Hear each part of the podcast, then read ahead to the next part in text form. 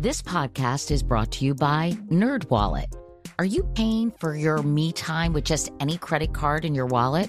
While you shouldn't stop treating yourself, you should start paying with a credit card that has perks. NerdWallet lets you compare top travel credit cards side by side to maximize your spending.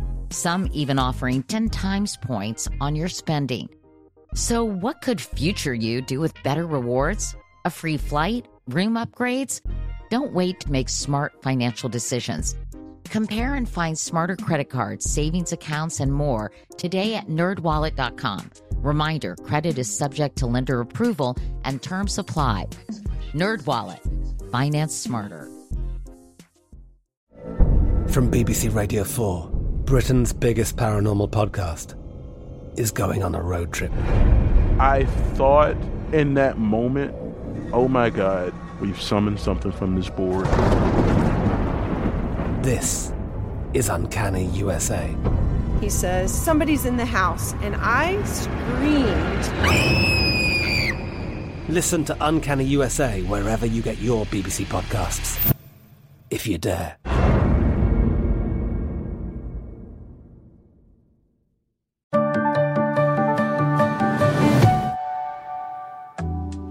Hi, everyone. Yes, I'm back again, this time to bring you a really interesting conversation I just had with journalist Ken Auletta about his new book, Hollywood Ending Harvey Weinstein and the Culture of Silence.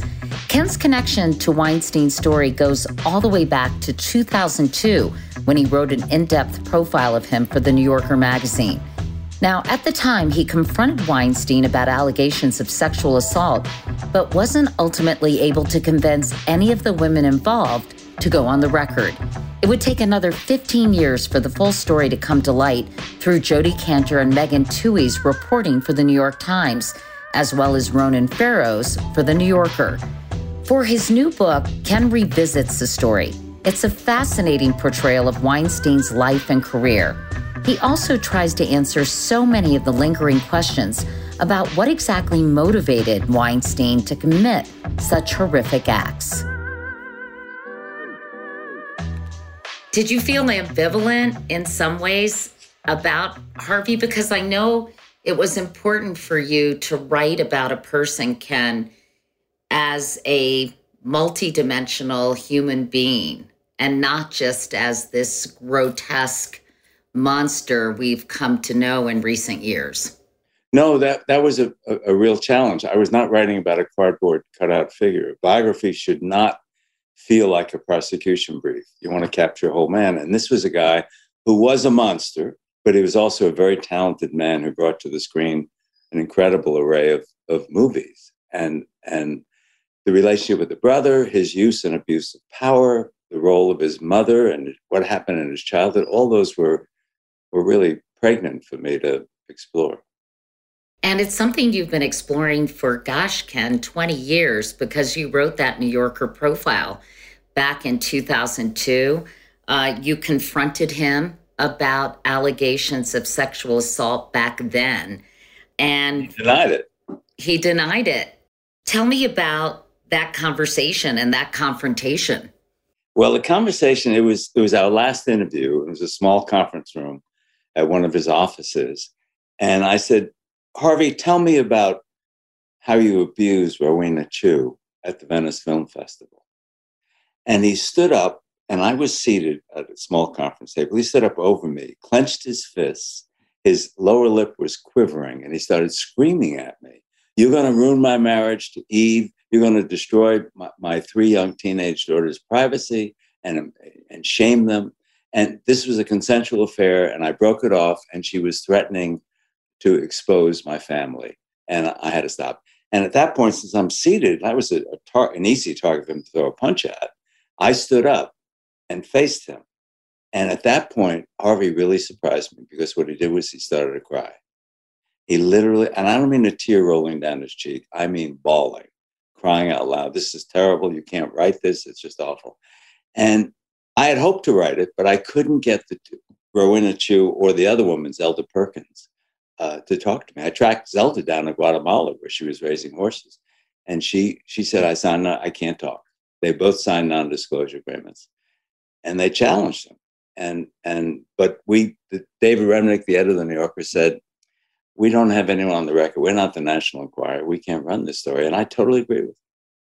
It was also a very different time in 2002, wasn't it, Ken? Um, I mean, and I don't say that in a way that's particularly laudatory. I mean, it was a time when stories like this made the rounds and I mean, not just at, in Hollywood, but in various media outlets, as you and I n- know well. And it it just wasn't taken as seriously, was it? Well, I, one of the reasons the subtitle of my book is the culture of silence is that people knew or should have known and kept their mouths shut. And, and this allowed Harvey to continue to abuse women. Oh, when, he, when he was revealed to be a sexual pervert in, in October of 2017, over 100 women came out of the closet and said, he did it to me too. That was amazing. So people, I, I think the same thing would not happen today. In that sense, you're absolutely right, Katie. I think many people today because of the exposure of people like Harvey and, and many other men, would not put up with it. They would they would blow the whistle on it. And but you know something similar is happening with Donald Trump today. I mean, you, you, Donald Trump is claiming he won an election that he lost by seven million votes, and the Republican Party overwhelmingly is is fearful of challenging. Well, people were fearful of challenging Harvey Weinstein too. Of course, you give a lot of credit to Jodi Kantor and Megan Twohey, who did an incredible job exposing uh, Harvey in the New York Times, as did Ronan Farrow, who you helped in terms of introducing him to David Remnick at the New Yorker. How frustrating was that for you? What did you feel like this man, this is the one that got away? Because you you do not convey any kind of ill will at all or even frustration that they got the story you almost got in 2002? I was off doing a book on another subject. I was not competing with them. I was thrilled when Ronan came to me, interviewed me, and I said, What have you got? And he told me, This is, he was doing it for NBC at the time. He said, I've got three women on camera saying Harvey raped or, or sexually assaulted me. I've got five women on camera, but shielded, the name shielded. And I've got the audio tape of the Italian model who Harvey grabbed her breasts in 2015. I said, "My God, you've broken the case." I was I was thrilled by it, and I it wasn't competitive because I wasn't I wasn't chasing the same story they were at that point. So I was just thrilled that this guy was going to be stopped. You were at first a little uh, skeptical about Ronan Farrow because of his position on Woody Allen and uh, sexually assaulting his sister Dylan and you thought he might be a zealot uh, rather than an objective journalist. But he convinced you that that wasn't the case. How did he do that? Well, he just asked good questions and he wasn't certain about some things. He just, he sounded to me more like a, a, a skeptical reporter than a zealot. And, and I was thrilled. And when I called Remnick and said, I think Ronan Farrow's broken the case and we, we should you should look at him for the New Yorker. The word I used was I said, David, he's judicious. And I, I, he convinced me he was. And he still convinces me he was and is. I worked for NBC, of course, as you know, Ken, for gosh, 20 plus years. And I've always been intrigued, fascinated, and quite frankly, a bit confused about NBC's role in in basically you know, uh, shutting down this story. You write, two conclusions seem unassailable. First, NBC killed a story even though Ronan Farrow had solid evidence that Harvey Weinstein assaulted women. Second, NBC confided to Harvey Weinstein before telling Ronan Farrow his story was dead. You know, you give a number of theories about why NBC sort of reacted the way it did from Noah Oppenheim, didn't want to piss Harvey off because he had, you know, was the screenwriter for Jackie and wanted to keep the doors open to his movie career. To that Harvey might have some goods on Matt Lauer, and he was using that to threaten NBC if they went forward with the piece. Um, you know, now that you've done so much reporting on it, Ken, What do you think about the way NBC handled this story? I think it's a disgrace the way they handled the story. I don't know why they killed Ronan's story, but I know this. They claimed, and, and at one point, uh, someone came up to me. I was doing Morning Joe one morning. They said, Would you have lunch with this Makamak at, at NBC? And I said, Yes, but you have to keep his name off the record, which I have. And I, I, I but I recount what he said to me in, in at our lunch. And he said, Ronan didn't have the story at NBC. I had two women from Dateline screen what he had, and he didn't have it. He only got the story when he went to the New Yorker. So when the story was reported, they said Ronan says this and NBC says that. I said, but wait, there's a third party to go to to find out who's telling the truth. So I went to the New Yorker and I, I talked to Ronan's editor, Deirdre. And I said, Deirdre, when, when Ronan came to you in August of 2017, what did he bring to you? And she said to me, he brought three women on camera saying he, they were abused. He brought five women who said they were shielded. They were shielded, but they said they were abused. And he brought the Italian model audio tape.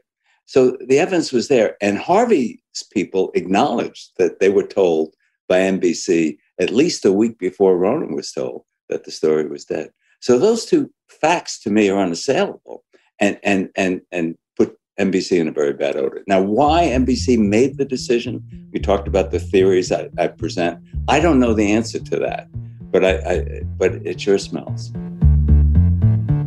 When we come back, Ken and I talk about power dynamics and how they often feed into sexual harassment and even assault.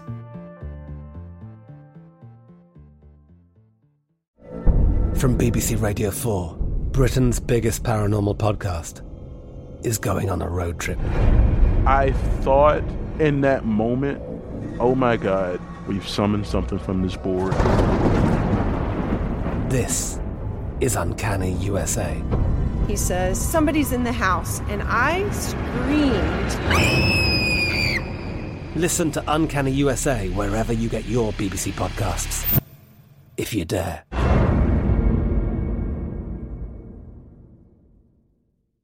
Are you looking for the perfect move in ready home this spring season? Now's the time to buy at Fisher Homes. For a limited time only, enjoy below market interest rates starting at 5.375% APR, 6.139% APR. With these exclusive lower rates, you can save hundreds on a move in ready home and start enjoying the benefits of homeownership even faster. Schedule your personal tour with one of our new home specialists at FisherHomes.com and make this spring the season you find your perfect home sweet home. Financing provided by Victory Mortgage, LLC, NMLS 461249, Equal Housing Lender.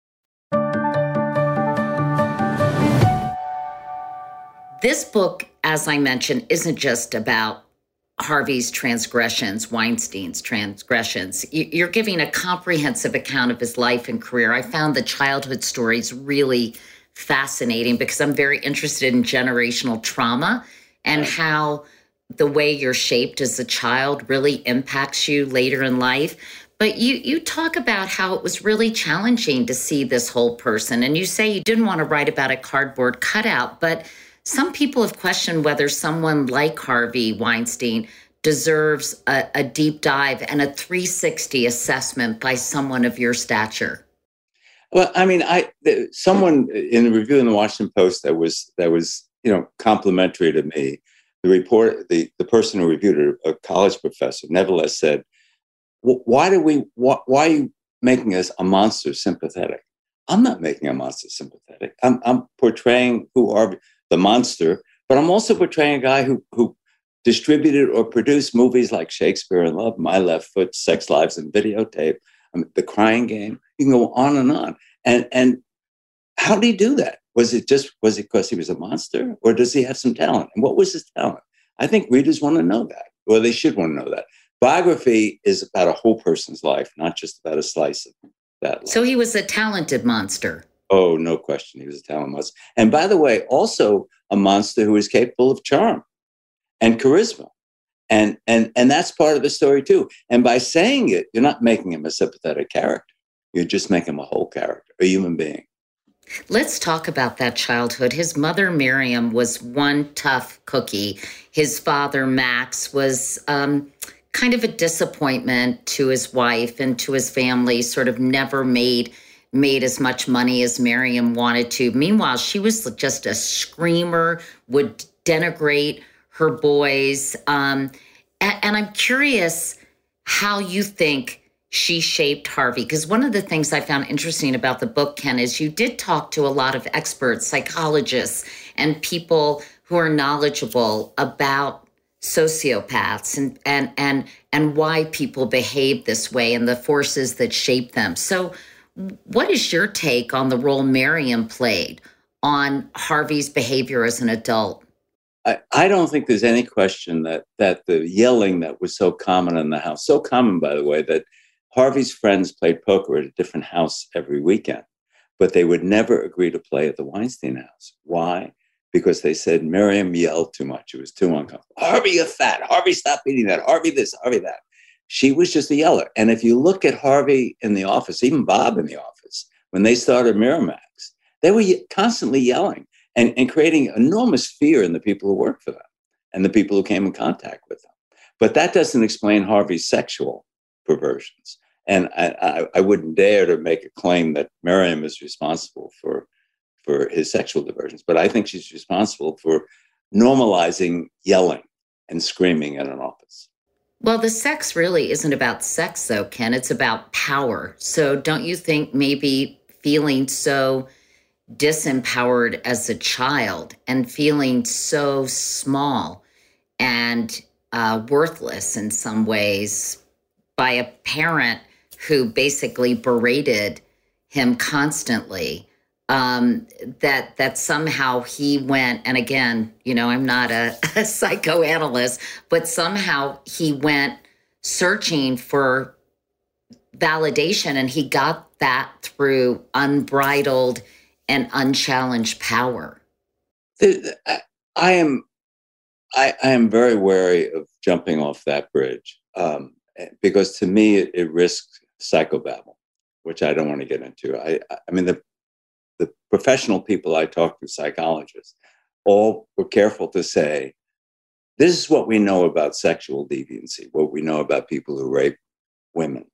Uh, but we, but we want to be clear, Ken. We're not talking about Harvey Weinstein, who's not not been a patient of ours. He's right. we know. We want to keep a distance, and I feel the same way. I don't. I mean, it is plausible that, that Miriam bears some responsibility for his behavior? Yes. Do I believe that it wasn't it, it, power? The word I would use is conquest rather than power. Harvey needed to conquer people, and it would verbally conquer them, in negotiations conquer them, or women conquer them. It, I, in some ways, it was less about sex with women than it was just conquering them. And and and in the end, I came to the conclusion, and and talking to psychologists led me to this conclusion in part. He was a sociopath. The three definitions of a sociopath, the three basic definitions are narcissism, Harvey qualifies, lack of empathy. If you watched him in the trial, as I did every day, when those women were testifying with tears in their eyes, sometimes he fell asleep. He wasn't paying, he wasn't paying careful attention. It wasn't reaching him in his gut in any serious way. And, and the third is lack of guilt. And Harvey has no guilt. Harvey feels like he's a victim. To this day, he thinks he's a victim, not a villain. Tell us about his relationship with Bob, because of course they have the same mom, grew up in the same household. But Bob was a different ball of wax in many ways. And you write about Harvey as having a quote, unhinged Shakespeare like relationship with Bob. Can you talk about that dynamic a little bit, Ken, and what you discovered? They shared a room in Flushing, Queens. Uh, they were very close. Um, Bob is two years younger than Harvey. Uh, they started Miramax together as equal partners. Bob came up with the idea to name it Miramax after Miriam and Max. Right. Um, and everyone knew that if you wanted a decision, you had to go only to Bob or Harvey. You couldn't you couldn't go around them. They they were so they talked five times a day at least. But at some point, Bob became increasingly frustrated with Harvey. He thought he was a narcissist and spending too much time on his own self promotion and less time on the movie business. And also then getting diverted, starting Talk Magazine, Talk Books, investing in the fashion industry, investing in television, getting away from what his major talent was, which was movies, and then spending money because he was out of control. Harvey has impulse control issues. And so he would just spend and spend private planes, you know, picking up checks, uh, lunch tabs for people, dinner tabs for people. And Bob, who was much more of a businessman, was frustrated. But Bob also, another change in Bob, Bob was a Bob was a fearsome person, as Harvey was initially. But Bob became an alcoholic at some point and went into therapy, treatment, Alcoholics Anonymous. And he, he came to be a very reflective, self exploring kind of a person. And he was constantly telling Harvey, Harvey, you're a sex addict. Harvey, stop cheating on your wife. You know, he didn't, he says he didn't know that Harvey was raping women. But nevertheless, he became much more self aware. And he constantly was frustrated that Harvey was not self aware.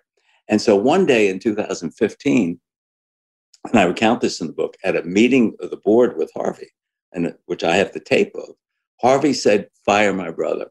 He wanted to fire Bob. And Bob wasn't on the call. Bob didn't know about the were partners. And then some weeks later, Bob, Harvey sucker punched Bob, breaking his nose. It was quite extraordinary. But Bob was in a kind of a, it was like a, mar- a bad marriage. One day he would wake up and he'd say, Well, I think the marriage will work out. And the next day he'd wake up and he'd say, I got to divorce my, my, my spouse. In the end, in, when Harvey was exposed in October 2017, Bob provided the critical vote to fire Harvey. And was extremely helpful, obviously, in writing this book for you. You spent a lot of time with Bob and expressed your gratitude to him for being so open and willing to to participate. I, I was I was very grateful. He spent an enormous amount of time and gave me such insight, not just into Harvey, but into Miriam and and the early days of the business. And and so Bob was a very valuable source. I mean, I talked to a lot of people, but Bob was was a really valuable source for me. But Bob, when Harvey was fired, Bob, in effect, was fired. Bob couldn't even hire a lawyer or an agent because his name was Weinstein, and and he had a scarlet letter on him as as did Harvey. Now he's coming back and he's he's doing some stuff in the movie business, but he had a really tough time, and he stopped speaking to Harvey. They don't speak, and and in my I had email exchanges with Harvey from prison, and and Bob would give me documents of, of things that that Harvey had done, and I would confront Harvey with an email exchanges that he would dictate his answers to his PR guy, and he said that's not true, and they were just blatant lies to me, because it was true. But the question I wanted to ask Harvey, and, and I did in an email, which he, he didn't answer. He answered maybe 25 questions I asked. But the one question I really wanted to ask Harvey, when you put your head on a pillow at night after raping, let's say Jessica Mann, how did you explain to yourself what you had just done? And I suspect that I suspect Harvey would not have been able to give me the answer I would hope for from a human being. Of course, I think he would say it was consensual, and and she wanted something from me, I wanted something from her, and she she really came on to me, and and I, that's his defense. And he does, in fact, you know, talk about sort of this idea of these relationships being consensual, um, and a lot of emphasis has been placed on that. Um, he said Sometimes I don't know when it's consensual, trying to learn. Maybe I don't recognize my power in these situations. And you quote a, an attorney to Harvey who publicly proclaimed his innocence, but told you this Harvey's a sociopath. He's not someone who thinks he did anything wrong and is burdened by a heavy conscience, which Ken, you just said. He believes that if a woman wants something from him, even if he pins her down and rapes her, he thinks it is a consensual act. I think that's absolutely right. I mean, one of the things that that um, I, I, I keep seeing with people who have power, not just in Hollywood, is they have this they're vain, they have a, a they're narcissists. They're very and in Hollywood, one of the things that's really different is that you're surrounded by young, attractive women, unlike say the auto business, and it's very easy for some of these powerful men to confuse a compliment. Oh, Mr. Weinstein, that was a wonderful movie. Oh, Mr. Weinstein, that was just a great speech you made. To confuse a compliment with a come on. and, and to think these women really want to climb in bed with me. Well, wasn't it ever thus in the Hollywood studio system until it wasn't and perhaps still is? You quote uh, Elia Kazan's autobiography, A Life, where he says, all young actresses in that time and place were thought of as prey to be overwhelmed and toppled by the male. And he adds that all these moguls, like Sam Goldwyn and Louis B. Mayer, quote, went by a simple rule and a useful one Do I want to fuck her? Basically, he was saying these studio heads were standing in for male moviegoers. You know, in many ways, Harvey was operating in a world where it was, as one of his victims said, the casting couch on acid. And, you know, I mean, it was this obviously he took it way further than most people, as you said, more than a hundred women accusing him of sexual assault. But how much did the system enable him and embolden him to behave this way, Ken? He he thought this was normal. And and the system allowed him to think it was normal. No question about that. But uh, the only point I would make, the casting couch has, as you're pointing out, a long history in Hollywood. And Elia Kazan's book, which is a wonderful read, by the way, but and that Harvey subscribed to that view. Do I want to sleep with before I cast an actress? Is she attractive enough to, to want to sleep with her? No question. But there's a difference between casting couch and rape. Rape is a criminal offense. Harvey was found guilty in a criminal trial of rape. And and that's different than casting couch. Now, casting couch. Mm, I don't know, Ken. I mean, that assumes that if some, I don't know about that actually. I think that if you went back in time, Ken, and looked at some of these women who were in positions of much less power than some of these big cheeses and they were you know against their will. You know maybe they didn't charge rape but but i don't i don't think a lot of those cases i mean i'm obviously theorizing here were consensual. No there's no question mean, louis b. Mayer abused judy garland when she was a young actress. There's no question about that and and was that rape it, it was certainly not consensual it was not casting couch. It was more than that. So there are many examples in Hollywood of, of over the years of people crossing a line that shouldn't be crossed. But hard, but but physically throwing a woman down on the bed and ripping off her clothes, that was that's what Harvey did. And that's, you know, that's a criminal offense. And it, it's different than sexual harassment or casting couch or I want something from you if you want to be in this movie. I guess. I guess it depends on what actually happened on that couch, right, Ken? and I'm not defending it. I mean, it's still a gruesome thing to do, but right. it's different, is, is all I'm saying. Yeah. Well, let's talk about some of the executives uh, at Miramax, publicists, agents, Bob. You know, talk about the environment that existed at that company that allowed Harvey to pretty much behave this way.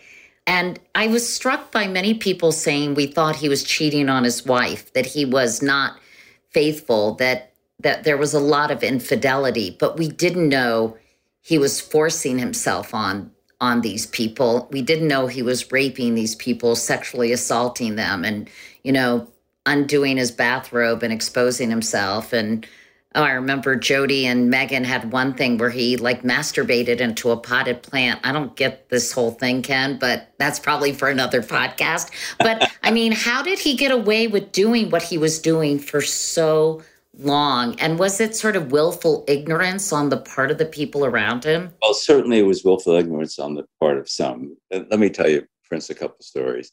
I, I, quote executives like Mark Gill and some others in the book saying they ha- they would never allow their attractive young secretaries or assistants to meet alone with Harvey Weinstein. Why? Clearly, they knew he was perfectly capable of, of physical abuse, not just you know casting couch stuff, but literally assaulting women. I tell the story about Hillary Silver, who comes for a job interview in the 90, late 90s at Miramax. And she she goes in and she's in the elevator with Harvey, and he sees her. She's a very attractive woman, and he says, "What are you? Who are you? What are you doing?" He says, "I'm here for an interview with with Human Resources." He said, "Come and see me afterwards." She goes for an interview. She walks down to his office with the head of Human Resources. Harvey, without asking the Human Resources head, how how'd she do? Points to Hillary and says, "You're hired." she then goes on a, a vacation trip she had long planned. She comes back three or four weeks later and she gets a call invited to have drinks with, with the head of human resource, with human resources executive, someone, one of the four assistants to Harvey and two other executives. And she's thrilled. She said, what a welcoming place. They, they're inviting me to have a drink with them the day before I'm to start work. And surprise, she goes to have drinks and they say, Hillary, don't come to work here. Why? Because he's going to rape you. He will assault you. So, and she didn't come to work there. But if Hillary, if they knew that Harvey was capable, clearly it was much more widespread the knowledge that Harvey was physically abusing women. And and now do you do I want to make a blanket condemnation that everyone who worked there knew? Of course not. But clearly some people did and kept their mouths shut. Did he make everyone who worked there sign an NDA basically? Male or female, sign an NDA never to speak ill of of the company or its executives. And and that that's a blanket statement that, that you could literally keep everyone silent because And we should probably point out, Ken, you know, Harvey was enormously powerful in Hollywood. If somebody wanted a career in the entertainment business, going against Harvey Weinstein back in the day would be tantamount to, you know, basically committing career suicide. And Harvey understood something that Donald Trump understands. They believe that fear is essential to having power. People have to fear you. And people feared her. And, and they kept the, that's one of the reasons they kept quiet and didn't do it. But the other thing, he had, he was making really good movies. And if you're an ambitious actor, director, you, you want to be in really good movies. You don't want to be in the sequels to, to Batman. You might want to do that to make a little money, but but to get an Academy Award, you want to be in a serious movie. And and Miramax was making serious movies, and that was a great magnet for attracting talent to work for Harvey. When we come back, has Hollywood actually learned its Weinstein lesson? More with Ken Auletta right after this.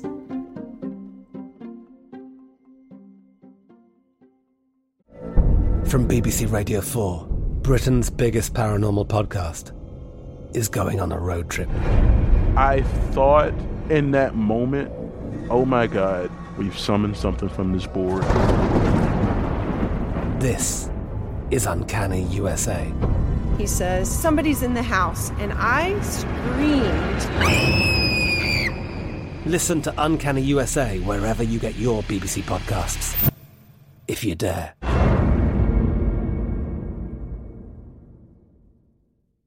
Are you looking for the perfect move in ready home this spring season? Now's the time to buy at Fisher Homes. For a limited time only, enjoy below market interest rates starting at 5.375% APR, 6.139% APR. With these exclusive lower rates, you can save hundreds on a move in ready home and start enjoying the benefits of home ownership even faster. Schedule your personal tour with one of our new home specialists at FisherHomes.com and make this spring the season you find your perfect home sweet home. Financing provided by Victory Mortgage, LLC, NMLS 461249, Equal Housing Lender.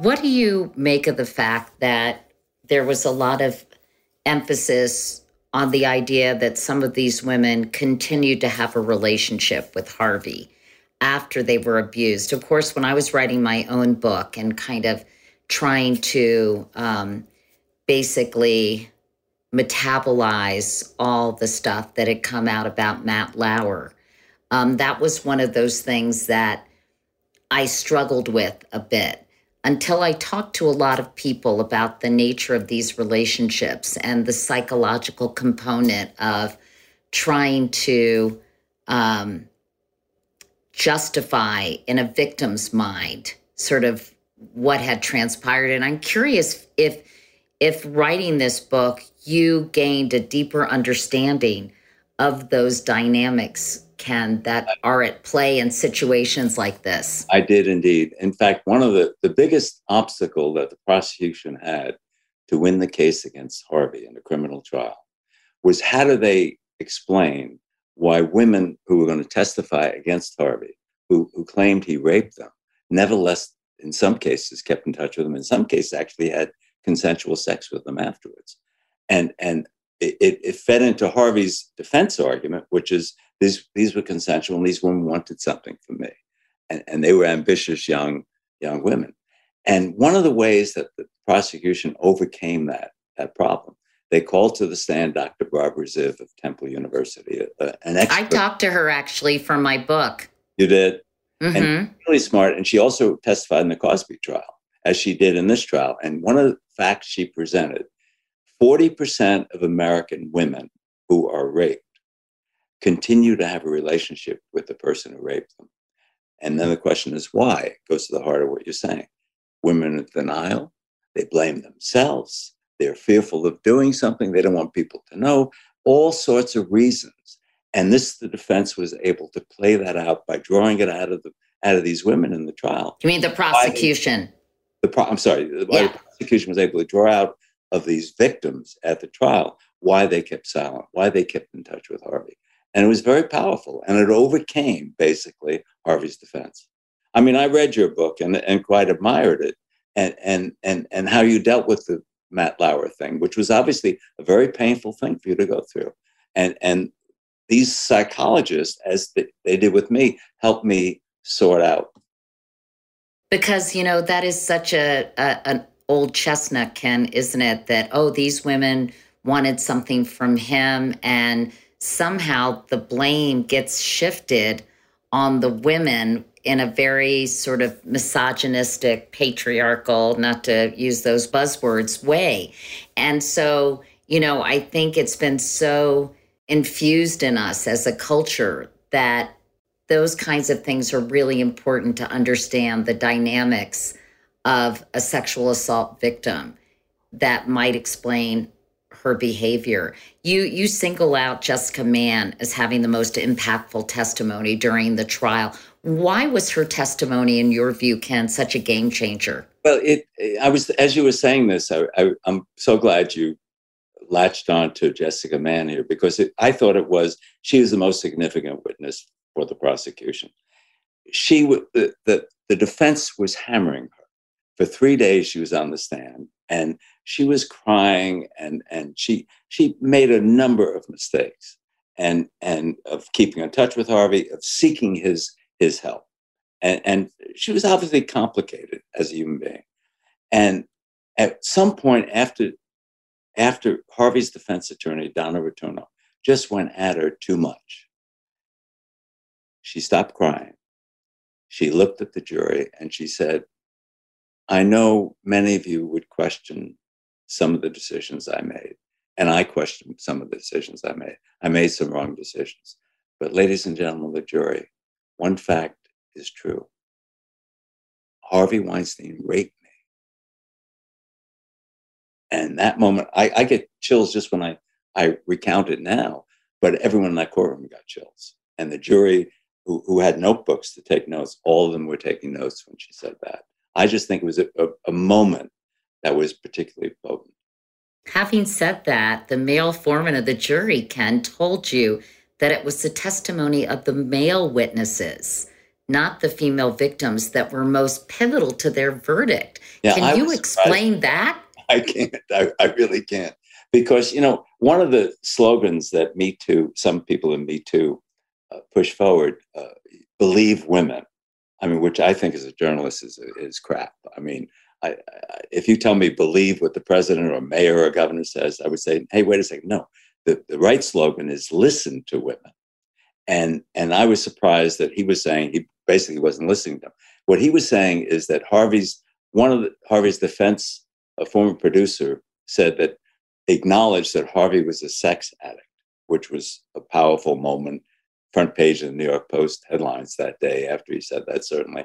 And then the, the, the foreman of the jury said, I, I was bothered that Harvey Weinstein sometimes didn't seem to be paying attention or falling asleep. And one of the things that was really interesting to me about Harvey throughout the trial, he was passive. It wasn't Harvey take charge, Harvey Scissorhands, which was the slogan used to describe him. It was a passive Harvey, slumping in his chair, falling asleep sometimes. It was quite extraordinary. And then the foreman of the jury said one other thing. He said, I wanted to hear from Harvey Weinstein. I wanted him to testify. Now, his defense lawyers knew not to put him on the stand because the DA would have just gone at him with so many other things that didn't even come up in the trial of his behavior, which the judge allowed them to do. So, but anyway, you're right. He focused on on men, not women. Yeah, and and what, what who were the key men who he thought really had an impact on the verdict? Well, the, the, this this lawyer, not lawyer, this producer who Harvey brought on, who who claimed that Annabella Sciorra, the actress, who claimed that Harvey raped her, um, that she that in fact she told confided to him at the time, I did something really bad. I had sex with Harvey Weinstein claiming that it wasn't rape, it was consensual.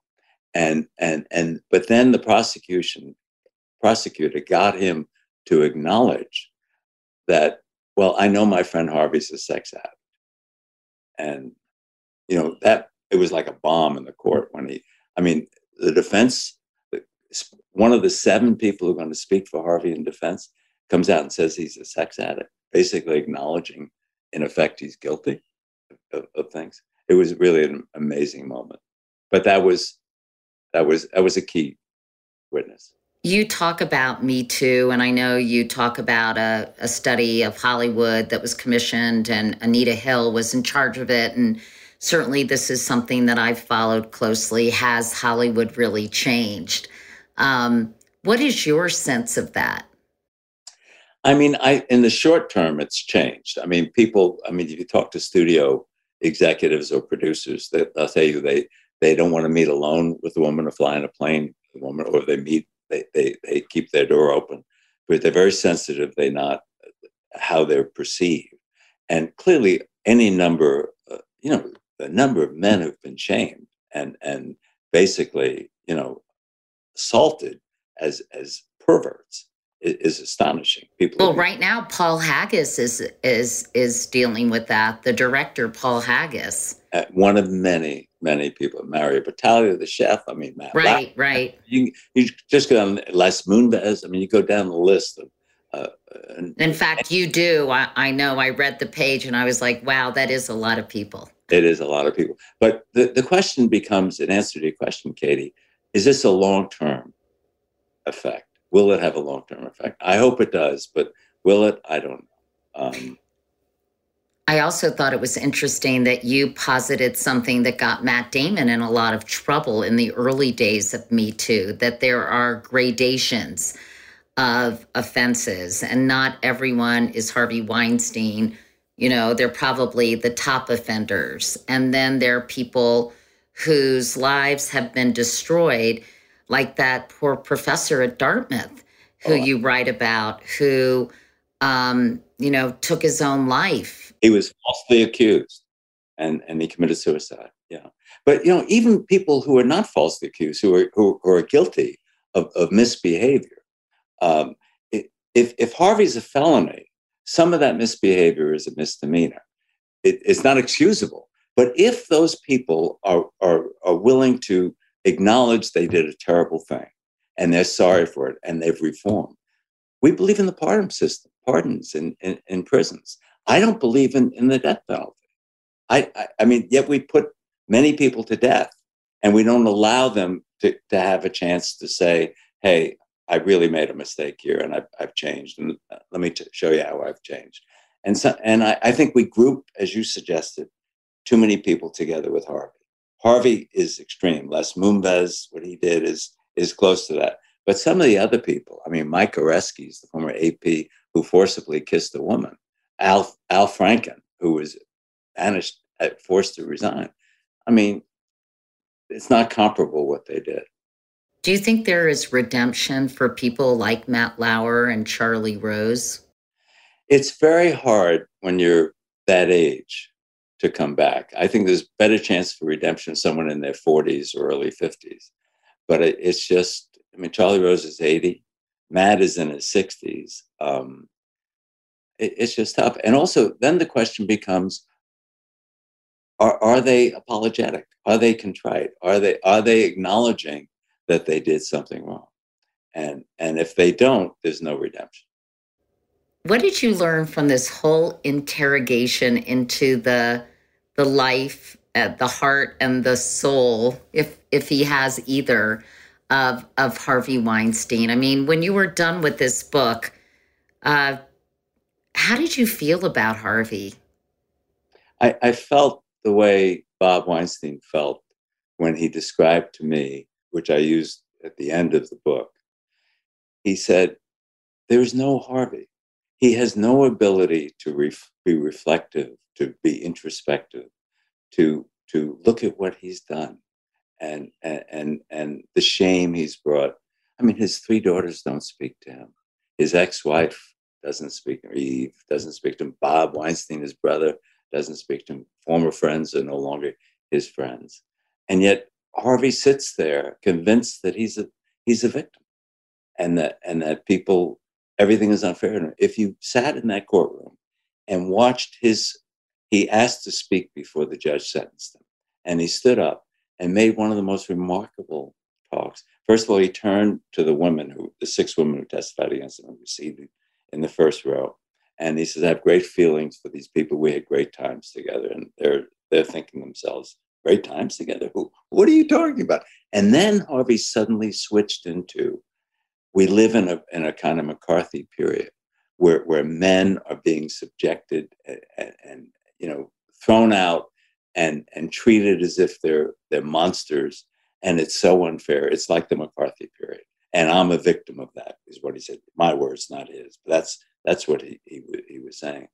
And to sit there and listen to that, it, it just, it was stupefying that this guy is so divorced from reality. And that's what Bob was saying at the end.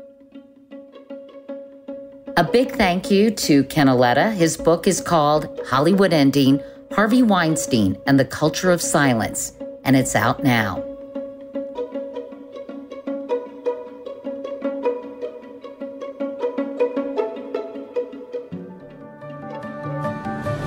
Next Question with Katie Couric is a production of iHeartMedia and Katie Couric Media. The executive producers are me, Katie Couric, and Courtney Litz. The supervising producer is Lauren Hanson, associate producers Derek Clements and Adriana Fazio. The show is edited and mixed by Derek Clements. For more information about today's episode or to sign up for my morning newsletter, Wake Up Call, go to katiecouric.com. You can also find me at Katie Couric on Instagram and all my social media channels. For more podcasts from iHeartRadio, visit the iHeartRadio app, Apple Podcasts, or wherever you listen to your favorite shows.